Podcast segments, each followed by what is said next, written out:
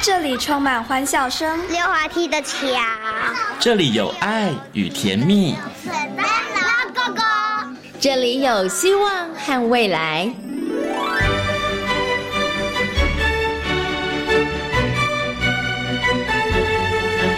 遇见幸福幼儿园，遇见幸福幼儿遇见幸福幼儿，遇见幸福幼儿园。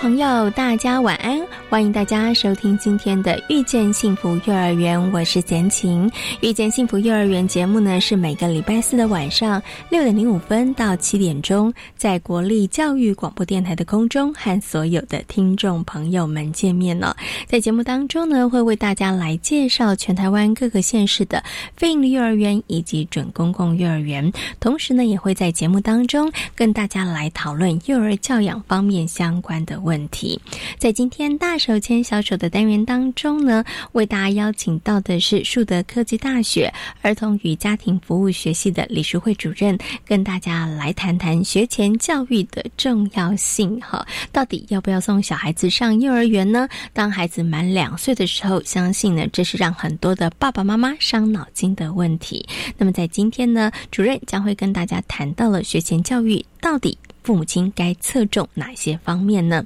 那么在今天幸福幼儿园的单元当中呢，要为大家呢来介绍的是光武非营利幼儿园幼幼班他们的生活课程哈。那幼幼班的小朋友到底在学校里头该学些什么呢？光武非营利幼儿园的林淑珍园长还有呢亮颖老师呢，将跟大家来分享哦，他们如何来进行幼幼班的课程。好，马上呢就来进行节目的第一个单元，大手。牵小手，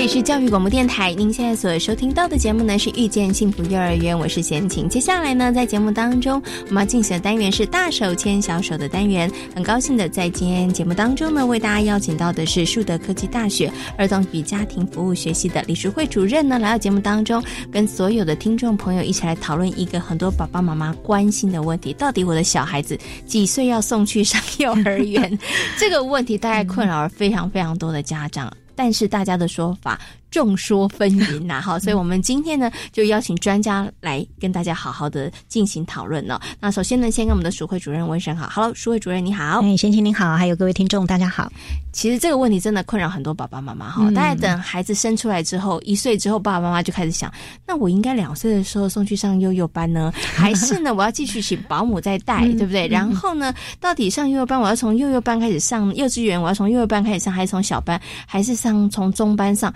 我觉得爸爸妈妈关于这个问题，其实他们真的困扰非常的多。先请问一下主任。小孩子一定要上幼儿园吗？可以不要上幼儿园吗？嗯，好，我我觉得要不要上幼儿园这件事情，其实当然，我觉得学前教育是很重要了哈。那学前教育，幼儿园当然是学前教育里头的一种形式哈。那呃，如果说我们从孩子生出来，其实家庭就是最很很重要，除了家庭教育，它其实也是学前教育里头非常重要的一个阶段嘛哈。那我们刚刚讲说要不要上幼儿园，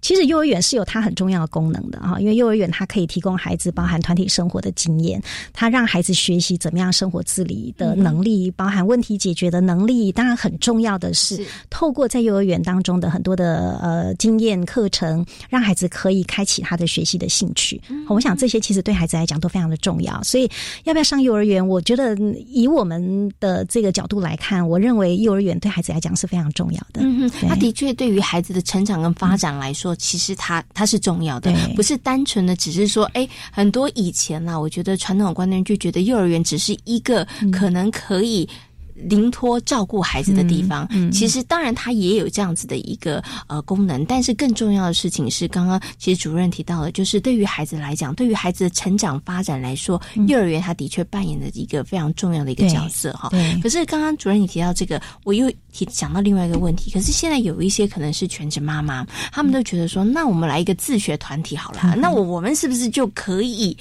在幼儿园的这功能部分，你刚刚讲可能人际的互动啊，学习的刺激的部分上面，其实我们如果是一个自学团体，我们如果是六个八个这个妈妈在一起。是不是也可以达到这样的功能？所以我们就可以不用送幼儿园。其实如果说他是自学团体，那代表就是说他其实也是一个小团体嘛。好，那我们刚刚讲说，呃，幼儿园它其实提供了孩子包含团体互动的经验、同才的互动，包含他的人际技巧。好，那这些它都是很重要学习语言的部分、情绪的部分，或者是呃，我们刚刚讲学习兴趣。那其实，在自学团体里头，可能也有。应该都也有这样的一个功能在。好，那但是有些时候就是在幼儿园当中，当然它人数比较多，会比较多一点。有些部分属于团体式的规范。好，那除非在自学团体里头，它其实当然它也有它的一些规范。好，那我我觉得如果说它同样有那样的一个功能，那对于而且这个自学团体里头的品质是好的，我觉得那也没有关系。好，那但是如果说这些孩子他在家里头，他就是也都大多数都是跟成人在一起，他比较少有机会跟小朋友。在一起，他没有机会跟孩子呃同才之间的互动的能力，各方面的学习。那当然，我觉得到幼儿园去，或者是家长之间自主一个自学团体，我觉得那个都是可以的。嗯，还那那最主要是，我觉得自学团体本身的品质，他提供给孩子的经验的部分，那就是当然回到家长这边要能够去去知道，对对，要去做的评估，然后对。我很好奇，想请问一下老师，因为在幼儿园头人会比较多啊，他人比较多，就是因为一个班，如果说你在中大班的话是三十个人，对不对？哈，如果是幼幼班一比十六，啊，对，十六人，二比十六，对不对？一比八，对，那就是说，会不会他接触的人比较多，对于孩子来讲，学习经验的刺激会比较多一点点呢？如果以因为我们刚刚讲自学团体，可能你自学团体真的不会像幼儿园这么大，对，他可能三个人、五个人，对，那的确也会像刚老师讲，他有也需要人际的互动学习，他有语言的刺激，他当然也有一些学习的兴趣的部分，但是在这个部分上面，自学团体他其实能够提供的，因为他人少嘛，所以他会不会在这个部分上面，其实能够得到的刺激跟学习也会比较少一点。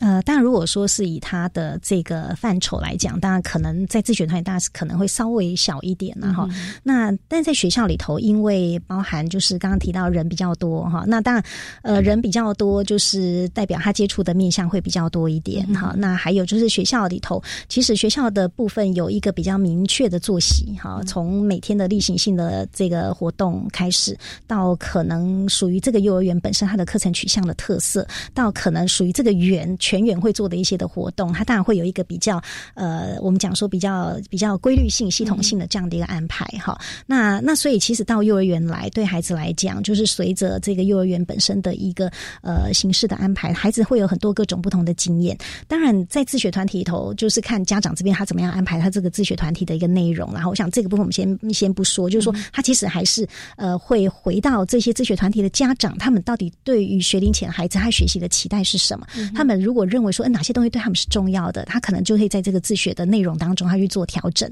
好，那当然有一些部分属于这种大团体的生活，他当然就会比较少，哎，他一定会确实就会比较少。那但但是如果他们知道他们还有别的方式，呃，可以去补足这个部分，我我觉得这个都也都 OK 的。那如果回到幼儿园的这个阶这个部分来讲，对孩子来讲，但他就提供跟家庭这种比较呃比较少的这种跟这么多人互动的经验，他就可以补足这一块。但是当然他也有一些的。的部分啊，就是我们也会去说，哎，以我们现在二比三三十，或者呃这个二比十六，幼幼班二比十六这样的一个状况，当然当然，嗯，师生比跟自学团体这边，当然他的他的跟大人之间的互动，当然就不太一样，嘿，那所以其实。确实，在比一个比较幼儿园的系统当中，孩子他的这个呃，包含同才互动的范畴，或者是这个呃，他可以参与的活动的多元性各方面哈，其实他还是算是比较广的。嗯嗯对，因为可能幼儿园的人数上是比较多的啦。对于孩子来讲，你看，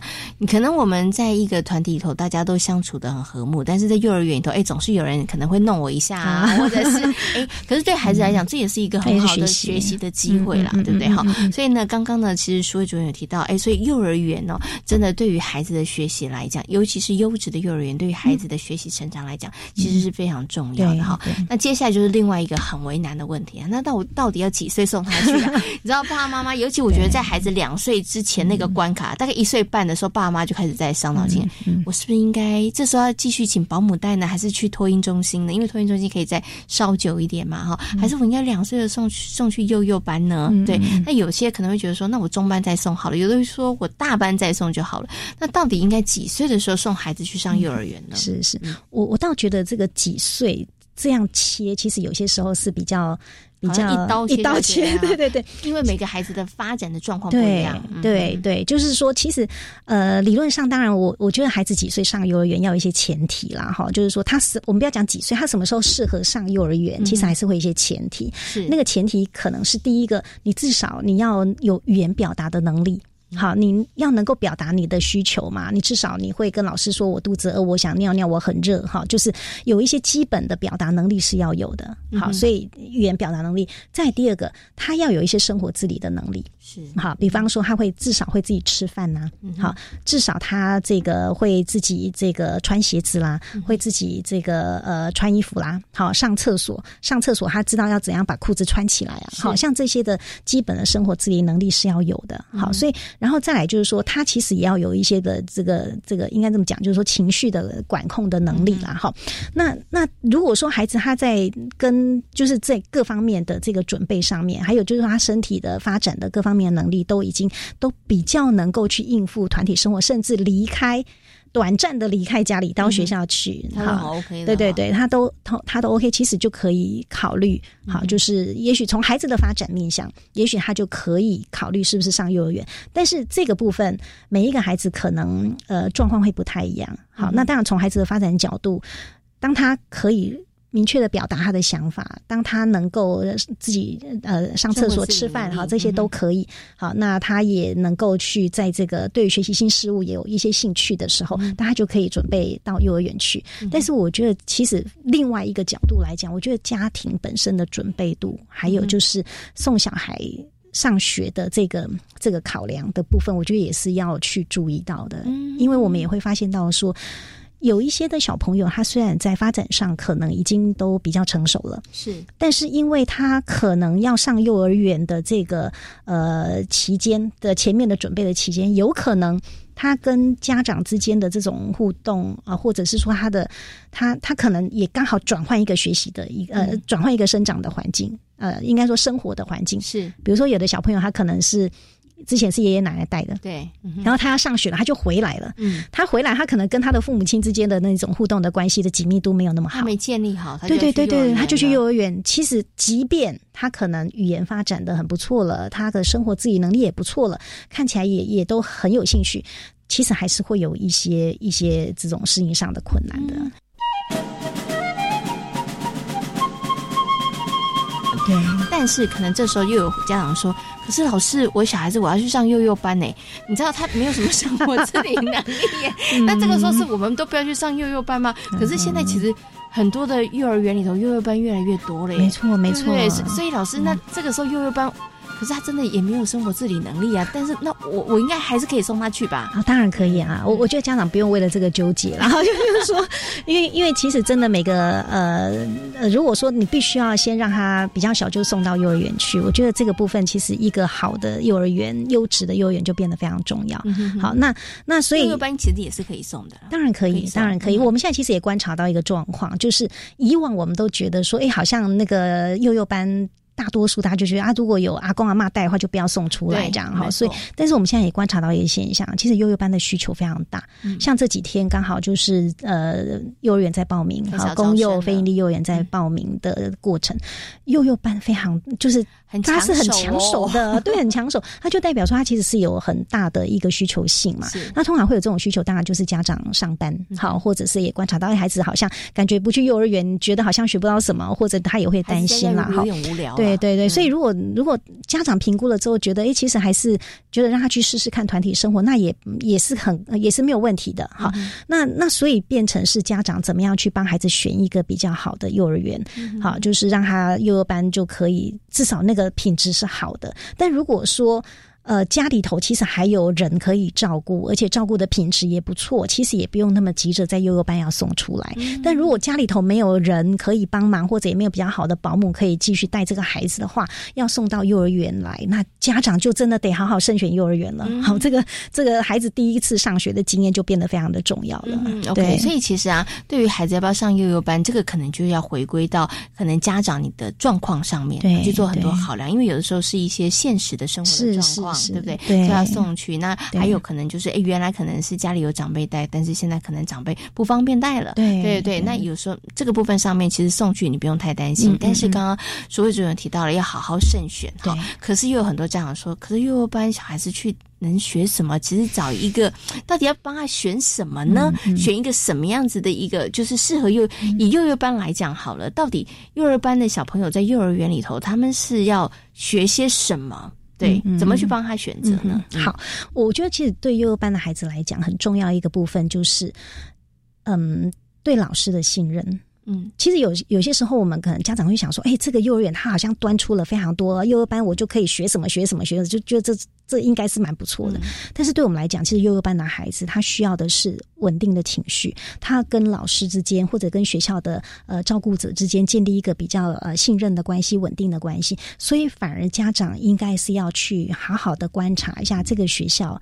呃，老师的一个一个他的态度跟反应是什么？那如果老师是愿意跟孩子亲近的，他愿意用一个比较温暖的方式对待孩子，我相信他在很多提供给孩子的学习的内涵，或者是教室的环境各方面的规划，他就会去考量到孩子的需求，跟在这个幼儿班孩子需要的一个内容。所以反而，嗯，如果我们要要来讲说啊，幼幼班到底要学什么，我倒觉得。从孩子跟呃老师之间的这种比较呃稳定的关系的建立，接着老师当然稳定关系建立之后，哈，就是他的依附关系建立好之后，老师会开始从他的生活自理能力开始帮他建立。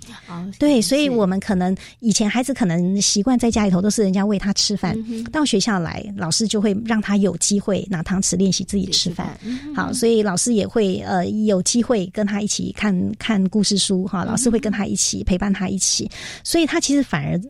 幼幼班，尤其是上半年，我觉得生活自理能力的建立，还有情绪的稳定，其实是很重要的内容。所以反而不是那一些家长觉得很学科的或者很知识性的东西，其实反而不是那个部分，还，反而是真的就是孩子的情绪稳定，他喜欢来上学。那他喜欢来上学的前提，当然是老师跟他的互动关系，他的依附关系是要好的，是要能够让他创造一个有安全感的环境。那你要让他有安全感的环境，那个教室的环境。教室里头提供给孩子可以玩的、可以游戏的素材，可以做的这些的活动，好，就就当然要能够去去考量到孩子的部分了。OK，对。所以对幼儿班的小朋友来讲哦，当然他们学习的就是生活自理的能力，还有情绪的稳定非常重要，语言表达能力。对对。而这两个部分上面，因为他们可能在家里面，其实他们还在学习，因为真的年纪太小了哈。那所以老师就变成扮演一个非常非常重要的角色。所以刚刚呢，所以主任有提到，可能。幼幼班的老师，孩子能不能跟他产生一个比较好的互动，或是信任感，其实就变得很重要了。可是，我想请问一下，实会主任呢？如果啦，我们从另外一个角度来讲，孩子呢，幼幼班的时候送去没几天就开始一直哭，一直哭，不是分离焦虑，他也哭很久，那就一直哭。在这样的情况下，是不是我也知道有些爸爸妈妈真的因为孩子可能刚去上幼儿园的时候，那可能过了那个分离焦虑，他还是孩子就是显现出他真的不喜欢上学的情况。有的家长他就把孩子那就想别的办法了，我可能再送回保姆那里去。那是不是这样做是比较好的？还是说应该去？找另外一个幼儿园，还是把小孩子送到这个幼幼班里面去呢？我觉得孩子会有一些比较呃强烈的情绪反应，一定会有一些原因呐。所以如果说家长观察到这个孩子他到幼儿园去，他其实他的情绪的反应是非常大的，我就要去了解原因是什么。有些时候那个原因可能不是学校，也有可能是家庭。也有可能不是家庭，是学校。好，那假设我们了解原因，比方说，我们会看到很多的幼儿班的孩子来，他是是需要有一点适应的。其实我觉得，就像我们大人，你到一个新的环境去工作，你也是要适应啊。我觉得孩子从家庭到学校去，他其实也在适应，尤其是对这么小的孩子，他其实那个分离焦虑是会比较明显的。那这个分离焦虑会。会牵涉到是那家长怎么样看待他这件事情？有的家长他面对孩子在哭的时候，他可能是会会抱抱他，会会这个呃安慰他，哈，会同理他。但是有的家长我们看到他没有方法，他可能会去恐吓小朋友，不要再哭了。对对对，你再哭我就不要来接你了哈。你你在你今天如果在学校再哭，老师说你再哭我回去就罚站哈。他可能就有很多威吓的这种说法，那当然就会让孩子的情绪就更不稳定。所以。这个可能就是家长的反应可能会影响到孩子的适应。当然，如果从学校角度也有可能啊，因为你看孩子他一下子他要面临这种比较有呃安排好的作息，跟他在家里头想吃就吃想睡就睡，那个其实是完全不一样。他被要求什么时候要做什么事情，那也是会有压力。所以我觉得是要给孩子一点时间去适应。所以其实。我就要了解孩子他不能适应的原因。那如果了解了原因，才能够对症下药。如果是家长这边的的部分，那我们就会教导家长怎么样来来对来应对他。比方说，有些孩子他真的很担心家长不会来接的，是对。那比如说，我我们以前有一个小朋友，他那个。呃，上学的时候他就一直哭，一直哭。那老师就安慰他说：“你不要哭，你不要哭，你你妈妈骑马还要在那个两小时就会来了。”哭更大声，他哭更大声，因为他说：“我妈妈不是骑马来的，我妈妈是开车送我来的。”你就会知道他的那个语言的理解的那个概念，他其实是不清楚的。是那那其实。对孩子来讲，他会有他会紧张啊？为什么我被放在这个地方？那如果先前没有做好准备的话，那当然家长孩子他在这个过程他就不知道他为什么会放在这个地方。但如果前面他要来上学之前，父母亲有先跟他做好了准备，告诉他：哎，我们要去上学，学校有哪些事情？有可能我们在家就会聊聊天，告诉他学校会有哪些事情，老师会做什么事情，让他有个心理准备。他到学校去之后，他就知道哦，那个有有讲过，爸爸有讲过啊，他就会知道哦，是大概是这个样子。所以他有那样的准备，我觉得他的适应可能就会比较好一点。是那那所以如果说，哎，我们发现前面可能是这样的原因，我我倒觉得可以先做一点准备的啦。哈，那万一孩子他真的，我们找到就是透过各种不同的方式观察，然后也也没有也试了，然后他的状况是非常的明显的、强烈的不适应，而且他的强烈的不适应已经超出一般小朋友的反应。好，我们以前也有一个小朋友，他是适应了一年，完全都是。就是那应该不能讲，就很长的时间都是非常嗯强烈的焦虑的状况。这个其实都已经有一点跟一般的状态不是那么的相符，所以这种有时候我们就会建议他可能呃一一看能不能有一些专业的呃介入啦，专业介入看是什么样的一个原因。那那有些孩子有可能是因为因为不同的课程取向，它的特色不一样。有的孩子他可能很。适应这一种课程取向，有的孩子可能不太适应。那那当然，我觉得家长也可以观察一下，是不是也有这样的一个问题。好，那那有些，比如说有些幼儿园，他可能比较强调就是比较老师主导的课程，所以老师的这种。呃，主导性比较强，孩子必须要追跟随老师说什么才能做什么。那那有可能这样的一个方式，对孩子来讲，他压力也是很大。是，所以其实幼儿园端本身他所提供的课程或者是呃活动的方式，其实也会影响到孩子。所以我要说的是，其实孩子有时候适应与否这件事情。它背后的原因非常的多，我我是认为应该是要去了解孩子不适应的原因，才能够对症下药啊。是对，去好好的抽丝剥茧，找出孩子到底不适应的原因，才能够对症下药哈。因为有时候可能跟孩子的发展也有很大的一些关系了。但是我要提醒一件事情，就是说，其实有些时候，我我觉得有时候带幼幼班的老师也非常重要。嗯我们也观察发现到，说有一些老师会认为说，哎，幼幼班的孩子啊，应该就是呃，尽可能让他们做团体教学。所以老师会尽可能把这些孩子通通聚集在一起，聚集在一起，在老师眼皮子底下，对对对对对，聚集在一起，一起做所有的事情。但事实上，其实越小的孩子，他专注力其实是比较短的。但是当老师一直要用这种团体教学的方式的时候，对孩子来讲，他其实是不适应的。所以你会看到老师在讲故事，老师可能讲了二十分钟、半小时故事，那个对幼幼班孩子来讲已经没有办法了。他跑掉，那老师就一直开始抓孩子回来，那孩子他就越坐不住，他就会越有反弹。所以我觉得带幼幼班的老师。的教学的概念对孩子的理解，其实，在专业上，我我觉得这也是蛮重要的一个部分。有些时候，其实不是孩子的问题，有可能也是学校所提供给孩子的经验，或者是教学或课程进行的方式，其实不适合幼幼班孩子。其实越小的孩子，越需要更长的时间探索跟操作。好，所以他反而他需要更长的时间，呃，比如说有学习区的操作的时间，他反而他的团体的时间应该是短的。嗯，哎，但但是有时候我们现场老师会把它想成相反，会觉得说。好像要给他比较长的团体时间，呃，一点点操作时间就好。其实这是这是一种迷失概念那错误的概念。要送孩子去上悠悠班的时候。一定要帮孩子慎选一个优质好的幼儿园，对对不对？对，好，那今天呢也非常谢谢呢李淑慧主任在空中呢跟所有听众朋友谈到了这个幼儿学前教育的重要性，它真的很重要，因为呢对于孩子来讲，不管是在人际关系，或在语言或或者是在这个学习的这个探索上面，其实幼儿园都扮演着一个非常重要的角色哈。那今天呢也非常谢谢主任在大在空中跟大家所做的分享，谢谢主任，谢谢谢谢。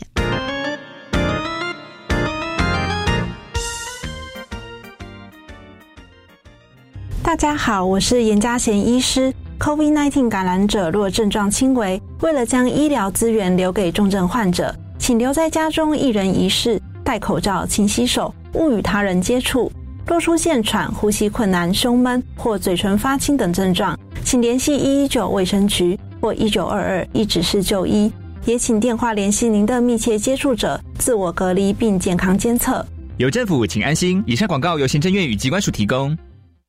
停课不停学，教育电台不缺席。教育电台 Channel Plus 精选延伸学习课程，内容涵盖国文、英文、数学、艺术文化、本土语言等等，适合国小到大学学生收听，协助孩子培养素养能力，让爸妈更安心。欢迎到教育电台官网点选线上不停学专区，或上网搜寻教育电台 Channel Plus 网站，让我们一起防疫不停学。电子烟造型多变，容易伪装成学用品，怎么办？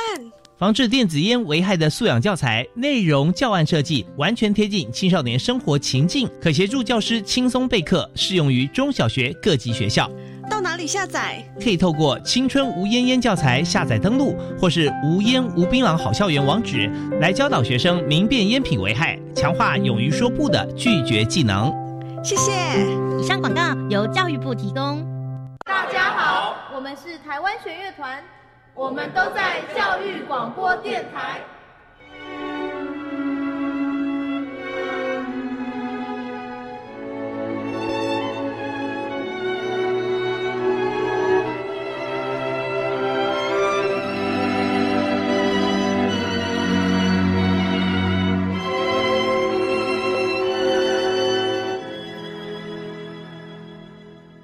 这里是教育广播电台，您现在所收听到的节目呢是遇见幸福幼儿园，我是贤琴。接下来呢，在节目当中要进行的单元是幸福幼儿园。其实呢，在不少的幼儿园里头都设有幼幼班，那幼幼班的小朋友到底该学些什么呢？光武飞利幼儿园呢，利用生活课程来培养小朋友的生活自理能力哦，像是呢饮食就结合了做饭团，建立小朋友的食农观。念，那么在学习区内呢，也带着孩子们呢来练习剪刀的使用，培养孩子们的精细能力哦。那接下来呢，我们就一起来邀请光武飞利幼儿园幼幼班的李亮颖老师，跟大家来分享他们幼幼班的生活课程。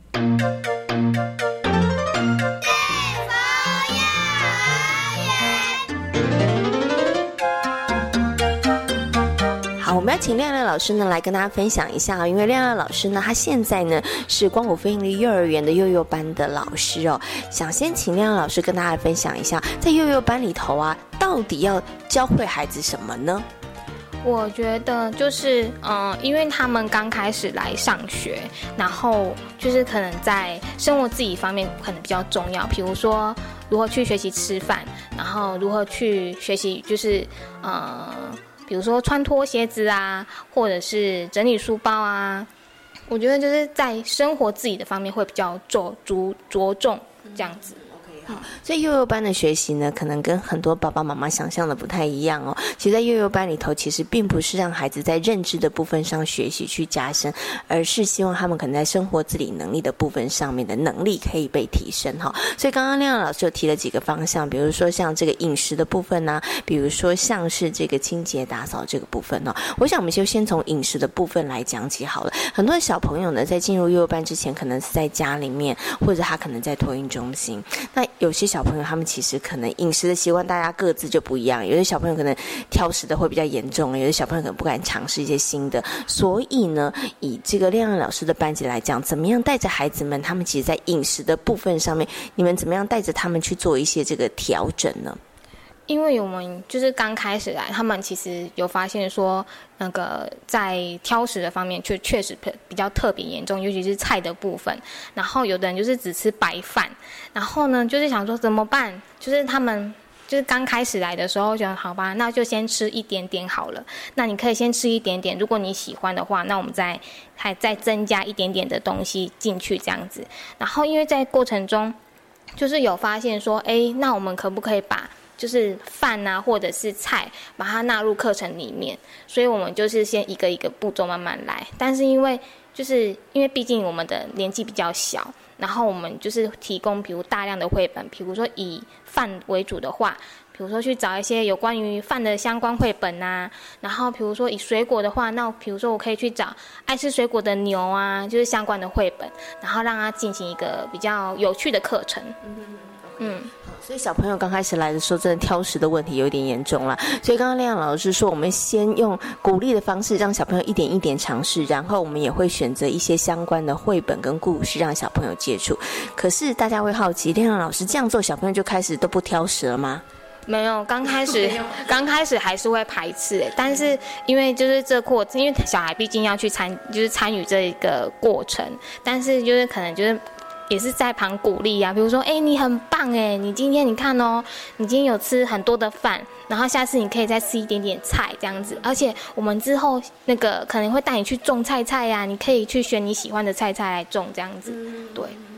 所以在这个过程当中，他不会一下子马上就改变了，所以他也是一段历程。然后老师呢，也要一直去鼓励小朋友哈。可是我想接下来请亮老师谈，就是说，除了你刚刚讲的啊，看绘本啦，鼓励小朋友之外，其实你们有没有利用一些真的是实做的方式，或是一些这个呃课程的内容，真的让孩子对于食物他多一些认识，然后他愿意开始去尝试一些不一样的食物呢？嗯，我以那个我们之前走的那个呃苹果牛奶课程好了，就是因为发现说，哎，他们小朋友很喜欢吃水果，但是他们阿姨送来的都是已经切好过的了，但是他们知道那个是什么，但有的是不太晓得那个水果的名称，然后我们就比如说好，那以。苹果来说，那我们就会去探讨这个苹果长什么样子啊，去闻味道啊，然后去切水果啊，它的横切面呢是怎么样子，里面是长怎么样子的，对，然后就会小朋友就会很好奇它里面长什么样子，然后比如说我们去带着那个小孩去做一些蔬果盖印化，对他们就很喜欢，对，然后之后再延伸到比如说，哎，我们以小组的方式，我们去附近的全联去采购。去买一些我们需要用到的，比如说牛奶呀、苹果，然后在这过程呢，我们也就是带着小孩去学习，说，哎，购物的时候我们要怎么去选水果，然后我们在那边的购买的礼仪，是不是可以在那边跑来跑去呢？或者是可以在那边吵来吵去呀、吵架？他们其实就是在这过程中可以在学习。嗯，好，所以其实不止让小朋友在纸本当中认识这一些可能生活当中会吃到的蔬菜水果，事实上也真的让他们看到、摸到、闻到哈，而且是透过了好多不同的这个活动。所以像刚刚那样老师说，会带小朋友去全联去采买，那甚至在课堂当中哦，你们就把这个像是把苹果解体一样哈，做很多的不同的面向的这个探索哈。那其实除此之外，我知道你们也带着小朋友曾经做过饭团呢。对。就是因为小朋友很爱吃白饭，就是我们班有几个人就只吃白饭，然后比如说只要加一些菜呀，然后肉汁啊什么的，他就不吃这样子啊。因为我们就是嗯会做米饭团，是因为寿司，就是我们学校会让小孩子自己去包寿司，去卷寿司，然后想说嗯。那不然我们来就是做一个好吃的米饭团好了，对，然后就是去练习说，哎，我们要怎么去洗米呀？然后因为其实小孩都会看，有看着爸爸妈妈去洗米，但是没有去实际的去操作。然后就想说，哎，我们悠悠的小孩这么年纪这么小，可以吗？但是我们还是希望说，哎，可以让小孩去多一点尝试。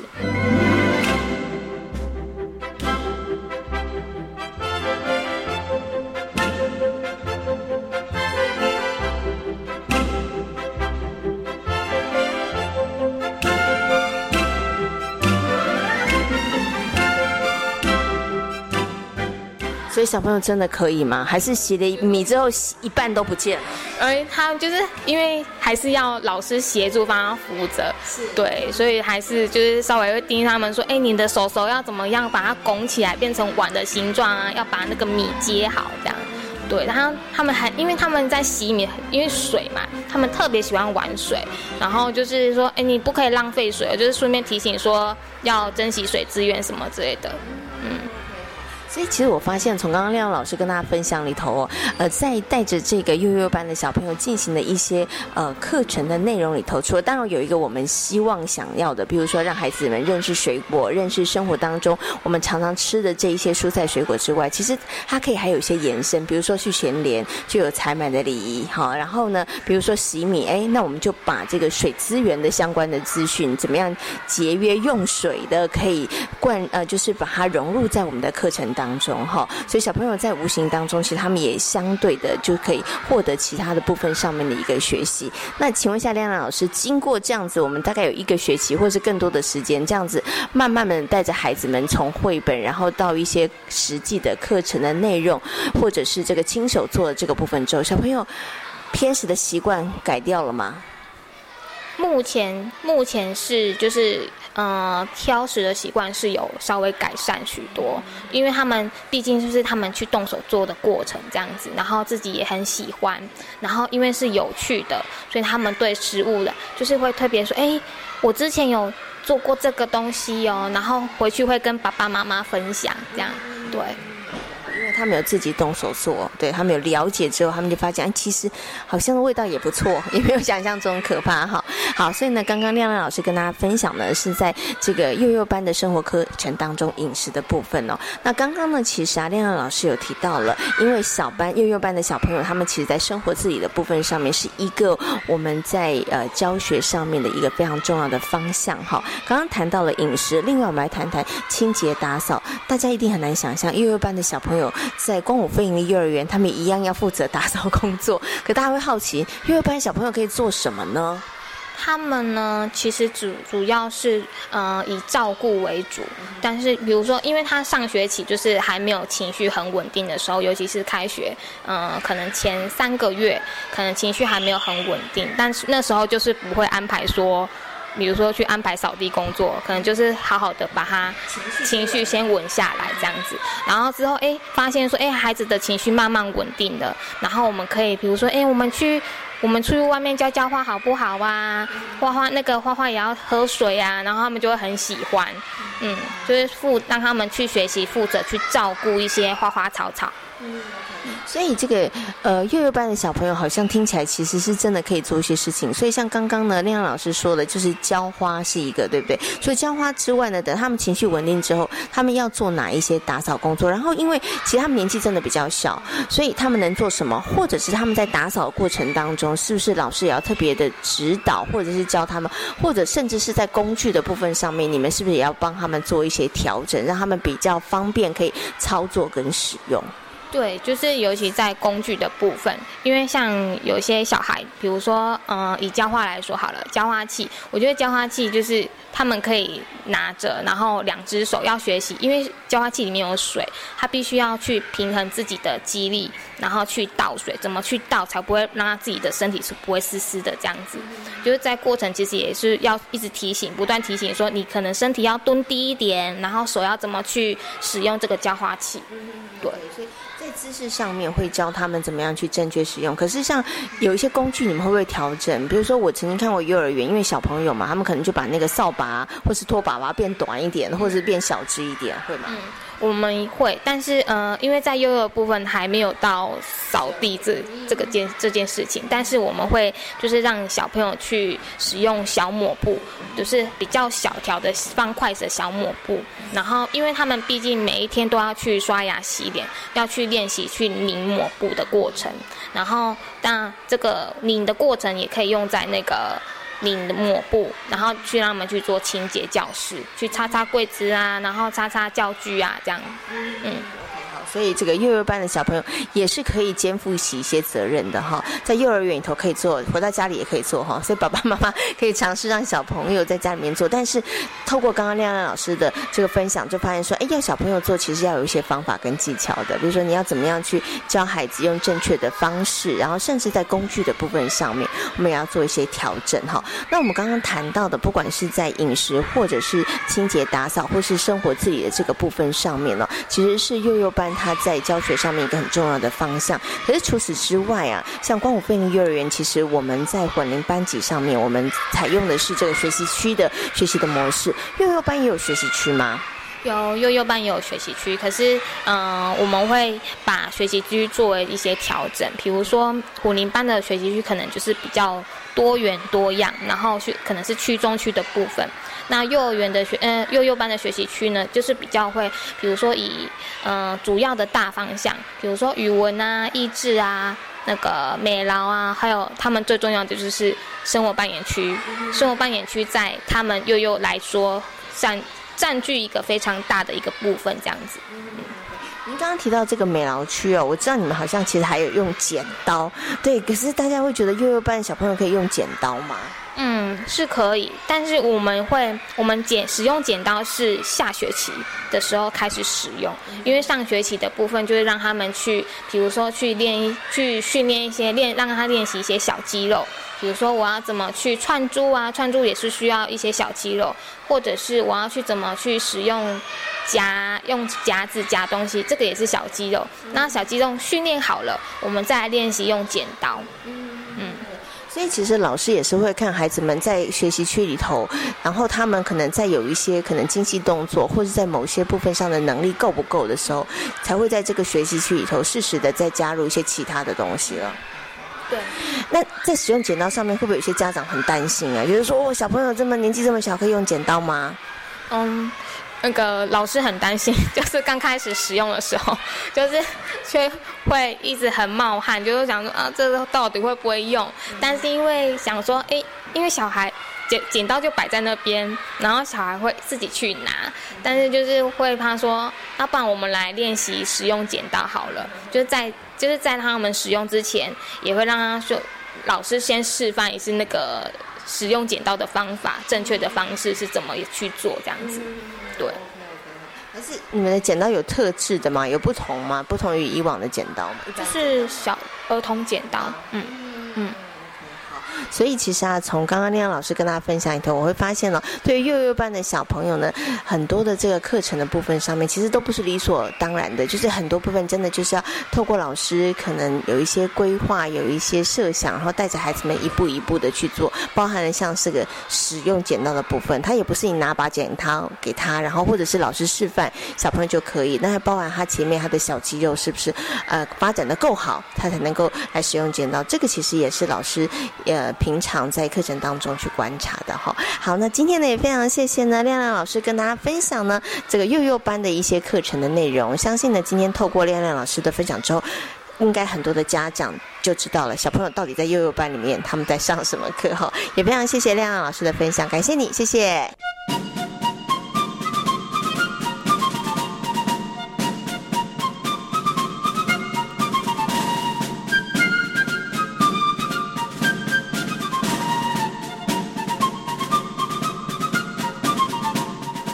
刚刚呢，光武飞鹰幼儿园的呢李亮颖老师，亮亮老师跟大家分享了这个幼幼班的一些课程呢。那我们接下来呢，要请我们光武飞鹰幼儿园的林淑珍园长来跟大家分享哦。其实，在这个幼幼班的课程当中呢，我们有哪些需要注意的？而这个家长们其实把小朋友送进幼幼班的时候，其实爸爸妈妈呢有哪一些其实可以诶。协助的，或者是呢，对于孩子上幼幼班的时候，其实爸爸妈妈应该有一个什么样比较正确的心态，或者是哎，这样子也可以协助孩子在幼儿园里头的学习会更好的。先跟我们的这个园长问声好，好了，园长你好，好，先请好。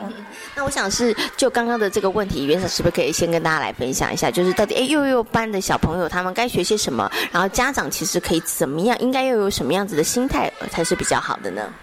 呃，其实我们幼幼班的孩子因为年纪还小，所以其实他们刚进入幼幼班的时候，其实最重要的就是要到幼儿园来学习团体生活跟生活自理能力。所以其实，在家中啊，如果说宝贝还没上幼儿园的时候，有一些基本的生活自理能力可以从家里慢慢的做建立，那孩子在衔接上呢也会比较完整，也会比较快。对。所以呢，其实就是生活自理能力，其实是一个很重要的学习的方向跟目标。但是家长可以协助的，就是在家里头，爸爸妈妈其实可以事先的就，哎，在这个部分上面不要照顾的太多，做的太多，对不对？哈，想请问一下这园长哦，哪些部分上面可以特别提点提点我们的爸爸妈妈的？呃，例如说像饮食方面，因为其实到幼幼班来发现说，很多孩子因为在家中可能都是阿妈照顾，所以其实喂饭的部分。呢，就是在家都是阿妈在喂饭，所以变成说在学校在吃饭的时候呢，老师当然不会喂他，但是就会引导他练习自己吃，由少到多。可是就会变成说他可能没有办法有很完善的呃手眼协调的能力，所以他没有办法自己喂饭喂得很好。对，甚至就是会发现有些孩子的小肌肉能力。不好，对，可能在家就是呃爸妈煮的比较多，或者说阿妈可能也帮他做的很好，小朋友只要动口，那个阿妈就拿到面前来，所以就会变成说刚开始孩子没有办法适应，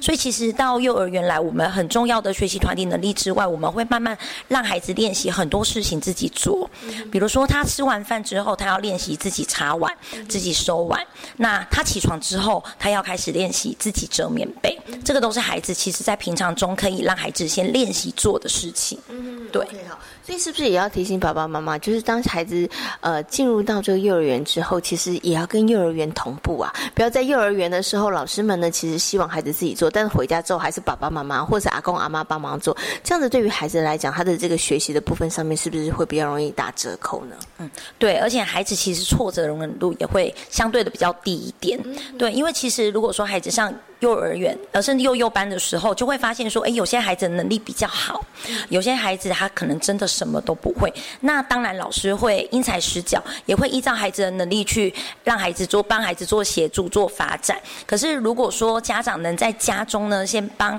孩子做一些比较完好的衔接的话，孩子学习也会比相对的比较快一些。这样子，对，好，所以这个是，哎，希望啊，这个我们上幼幼班的呃家长呢，其实就是小孩子送到幼幼班的家长，其实。在这个部分上面，其实可以多提供一些这个协助，对不对？然后刚刚其实园长有提到了，对于孩子来讲，其实他的挫折忍受度哈，也因为哎，他如果说有一些自己那个动手做的经验的话，他会稍微比较高一点点，对不对？哈，那这个呢，就是提醒呃，我们在这个幼幼班的小朋友的家长上面，我们可以特别注意的哈。好，那也非常谢谢呢园长跟大家所做的分享，谢谢。好，谢谢。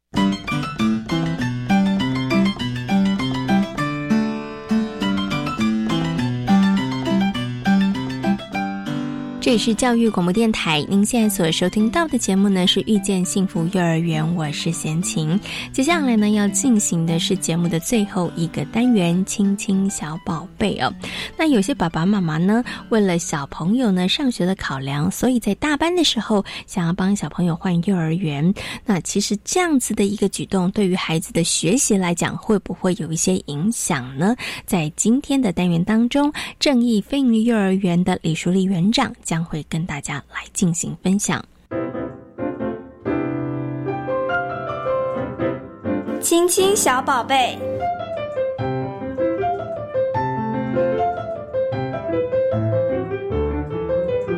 嗯，大家好，我是正义非营利幼儿园的李淑丽园长。今天呢，要来跟大家讨论的教养问题呢，就是呃，为了上小学的考量，那大班的时候呢，想要帮孩子换幼儿园。这样子呢，到底会不会对孩子有影响呢？呃，其实爸爸妈妈如果是呃因为担心幼小衔接的问题，想要换幼儿园，那么这边呢，我有几个就是观念想要跟爸爸妈妈厘清。首先呢，有关于幼小衔接的问题，呃，我们在幼儿园给予的定义其实是很广义的哦。大概呢，会从生活自理、呃人际互动啦、饮食习惯啦。语言表达啦，问题解决，还有精细动作、粗大动作，以及学习态度，还有阅读习惯呐，专注力的培养，这么这么多的方向去着手。其实就是要所谓带的培养他们带得走的能力。因为呢，只要孩子呢具备这些能力之后呢，不管他们遇到什么样的学习，都可以立于不败之地。就好比呢盖房子，我们只要呢把地基打稳，大楼呢就可以稳稳的盖。我举个例子来说明，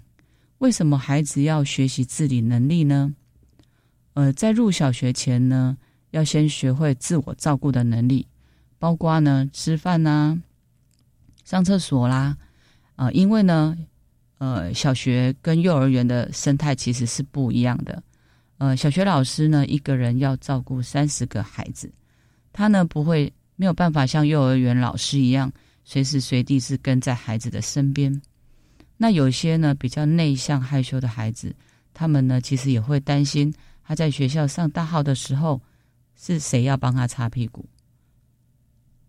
所以呢。会有一些担心而不想去上学，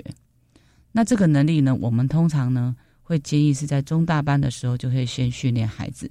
以免呢他上小学后发生这样的一个窘境。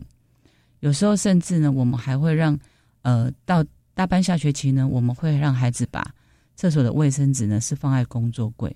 养成他呢每一次要去上厕所的时候就必须先去拿卫生纸。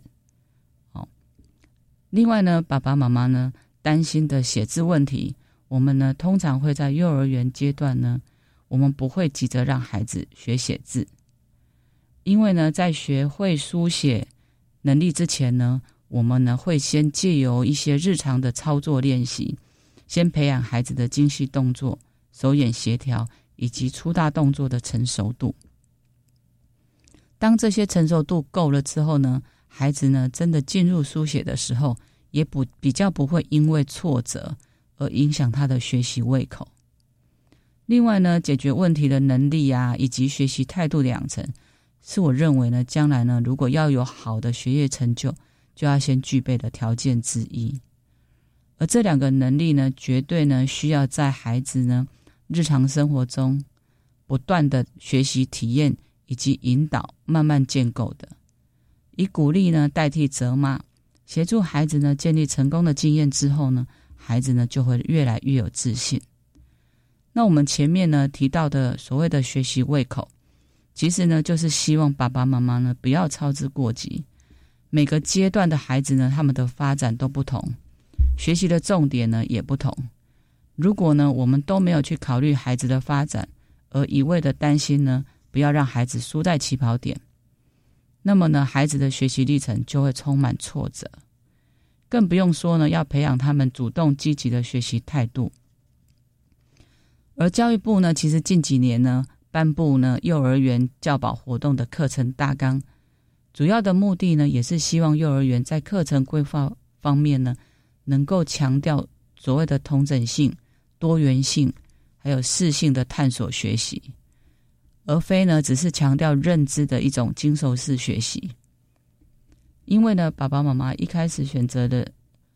幼儿园的时候呢，其实就必须呢先了解幼儿园的课程规划以及理念，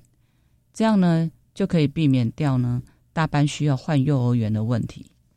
而爸爸妈妈呢，呃，在教养观念清楚之后呢，应该呢就不会因为呢幼儿园没有教注音符号。而想要帮孩子转学，因为呢，幼小衔接的准备呢，不是只有学习注音符号这件事情。以上是我的分享。